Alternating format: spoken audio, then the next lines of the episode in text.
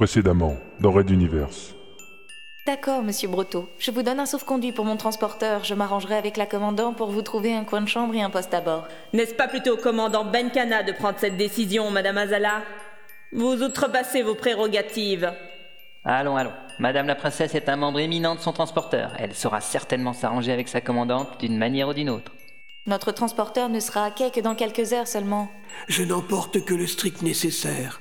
Et Isimel a déjà préparé nos affaires. Laissez-moi juste une heure pour vendre mon fonds de commerce et je suis à vous. Vendre votre commerce en une heure? Nous sommes sur Pin-Up, princesse. Ici, tout va très vite. Red Universe.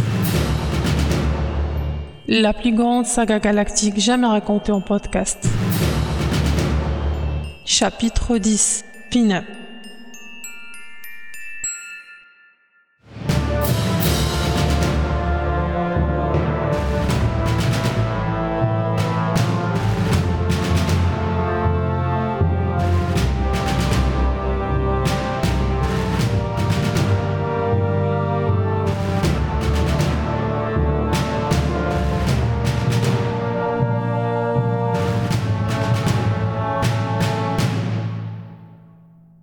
Épisode. Phil caressait distraitement Vivagel, son chat roux qui le suivait fidèlement depuis quelques années, legs de sa première épouse. Il avait placé le confortable fauteuil devant la fenêtre, les rideaux extérieurs grands ouverts pour l'occasion, contemplant le spectacle de la station Pignatal Grande, dernière lueur de la civilisation humaine dans l'immensité galactique. Le chat ronronnait doucement, profitant de ces moments si rares où son maître pouvait lui servir de canapé chaud et moelleux sans partir à l'aventure on ne sait où, loin de lui. Adenor se faisait couler une douche de l'autre côté du spacieux appartement. On pouvait entendre l'eau jaillir du pommeau, et Phil l'imaginait glisser sur la peau de sa bien-aimée, longeant sa poitrine si généreuse, ses hanches musclées et ses cuisses sans fin. Cela faisait maintenant plus d'une semaine qu'ils étaient maintenus en résidence surveillée dans ce luxueux endroit. La princesse Azala le leur avait tout simplement prêté, déménageant au préalable quelques effets personnels des plus immédiats. Elle et sa suivante résidaient maintenant chez Benkana directement. Cela ne faisait qu'officialiser leur relation, mais apparemment les deux femmes n'en avaient cure. Cinq soldats en armes gardaient en permanence l'entrée extérieure avec un roulement de quelques heures. On avait bien vérifié qu'aucun instrument contondant ou tranchant ne traînait, et que rien ne pouvant être utilisé comme une arme ou un projectile ne se trouvait à portée d'Adenor. Il avait même dû retrouver les commandes manuelles de la télévision. C'est dire une bien belle cage, oui mais après. Qu'est-ce que Benkana allait faire d'eux? Le transporteur numéro 7 était le premier à se ravitailler à la station Pignatal Grande. Du coup, il tournait avec elle autour de son axe central, fixé suffisamment proche pour qu'on puisse apercevoir les exodés se bousculant dans les rues si étroites, avides de découvertes et de plaisir dans ce lieu à la réputation si sulfureuse. Les chaînes d'information ne donnaient que peu de retour de ce qui se passait dehors, mais Phil écoutait chaque flash d'information avidement, ou encore questionnait les stewards leur apportant les plateaux repas. Le reste du temps, quand Adenor et lui ne faisaient pas l'amour aussi bruyamment que possible, on se venge comme on peut de ses géoliers, il regardait des vidéos. Adenor s'exerçait à entretenir sa musculature, et Phil restait assis là, devant la fenêtre à caresser Vivagel devant le spectacle extérieur. Le chat fut justement le premier à réagir et sauta des genoux de son maître pour venir s'asseoir à quelques pas de la porte d'entrée, droit et fier. La clé tourna alors dans la serrure et la poignée s'abaissa, laissant la porte s'ouvrir sur ses gonds. La commandant Aurora Benkana entra dans l'appartement, seule, et stoppa devant le chat qui l'accueillit d'un miaulement amusé. D'un signe de tête, elle ordonna à ses hommes de refermer à clé derrière elle et resta debout, attendant la venue des occupants des lieux.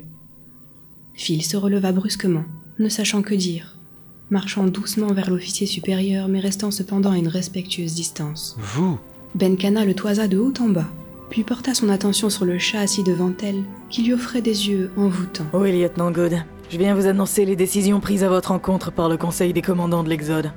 Votre compagne, Madame Kerishi, peut-elle nous rejoindre? Je suis là, commandant. Les cheveux encore humides, Adenor apparut à l'angle de la pièce donnant sur la salle de bain, enveloppée dans un peignoir chaud, lissant pourtant parfaitement ses formes. Une mèche rebelle tomba de son front, séparant son visage entre ses deux sourcils froncés, le regard entièrement focalisé sur la commandant, son ennemi juré. Celle-ci la toisa à son tour, puis se tournant vers Phil. Vous allez être transféré comme prisonnier à bord du transporteur numéro 3, où vous serez libéré et intégré pour prendre part à la suite du voyage de l'Exode. Le colonel Arlington a accepté de vous prendre à son bord et vous enverra un émissaire à votre arrivée. Vous avez trois heures pour préparer vos effets personnels. Vos gardiens devant la porte et les stewards qui s'occupent de votre nourriture vous accompagneront récupérer ce que vous voudrez dans vos chambres respectives. Nous sommes donc chassés du transporteur. Exactement, Phil Good. Je ne veux plus vous y voir. Phil n'en revenait pas. Il fit le tour d'un fauteuil, commençant à gesticuler ses bras dans tous les sens. Mais de quel droit osez-vous? Alors c'est ça la démocratie de l'Exode? On est comme dans les temps de la colonisation, chacun pour soi et le chef de la police qui veut ou ne veut plus nous voir dans sa ville. Pas de réponse. Benkana l'observait d'un œil mais restait statique. Phil s'approcha d'elle d'une grande enjambée et la nargua, ses yeux à quelques centimètres des siens. Je veux voir Azala. Je veux un jugement public. Et je veux qu'on respecte mes droits. Vous n'avez aucun droit, lieutenant. Vous êtes accusé de nombreux délits qui vous vaudraient de très sérieuses condamnations devant tout tribunal. Soyez content de la mansuétude du conseil et allez préparer vos affaires plutôt que de vociférer sur vos droits perdus. Quoi? Mais je vous préviens. Phil, s'il te plaît, c'est d'accord. Pardon? Mais elle va. Phil, mon amour, laisse tomber, tu veux bien? C'est bon, commandant, nous acceptons le jugement du conseil, nous nous préparons à partir immédiatement. Phil n'en revenait pas. Adenor acceptait cette injustice, trop contente de ne pas avoir à se battre contre ce système qui ressemblait fichtrement à celui qu'il fuyait de Materwan. Son regard tourna, cherchant une réponse dans l'appartement et tomba sur Vivagel, toujours assis à un mètre de la commandant. Lorsqu'il vit son maître l'observer, le chat souleva doucement une patte et commença à la lécher, débutant ainsi sa toilette en fermant les yeux, puis le regarda, puis recommença la toilette. Il semblait dire à son maître de ne pas tenter de lutter contre le courant, et que la vie ne s'arrêterait pas ici. Ou tout simplement il se toilettait, on ne savait jamais avec ce chat. Phil, chéri, peux-tu partir dans ma chambre prendre ce que tu pourras? Je dois avoir une conversation avec madame la commandant. Hein? Durant son énervement, il n'avait pas fait attention, mais cela faisait plusieurs minutes que les deux femmes se fixaient des yeux, face à face, dans une posture d'attente tendue. Tu, tu es sûr que. Allez-y, Good, il n'arrivera rien. Ouvrez, c'est bon La clé tourna et la porte s'ouvrit sur les stewards et quelques soldats. Phil regarda Benkana, puis Adenor, puis encore Benkana. Baissant les épaules, il fit quelques pas vers l'entrée et, arrivé juste devant, lança en direction de sa bien-aimée. Ne te laisse pas faire, Adenor. Et il claqua lui-même la porte d'entrée, dont un soldat tourna la clé, laissant Adenor Kerishi et Aurora Benkana seuls dans la pièce.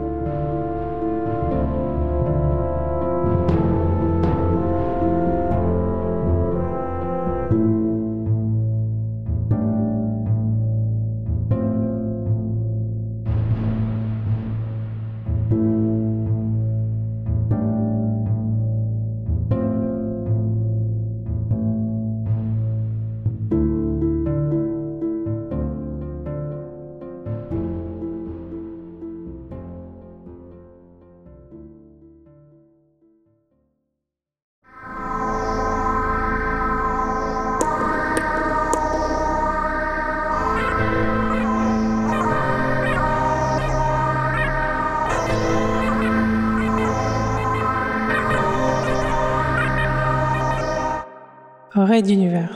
À suivre.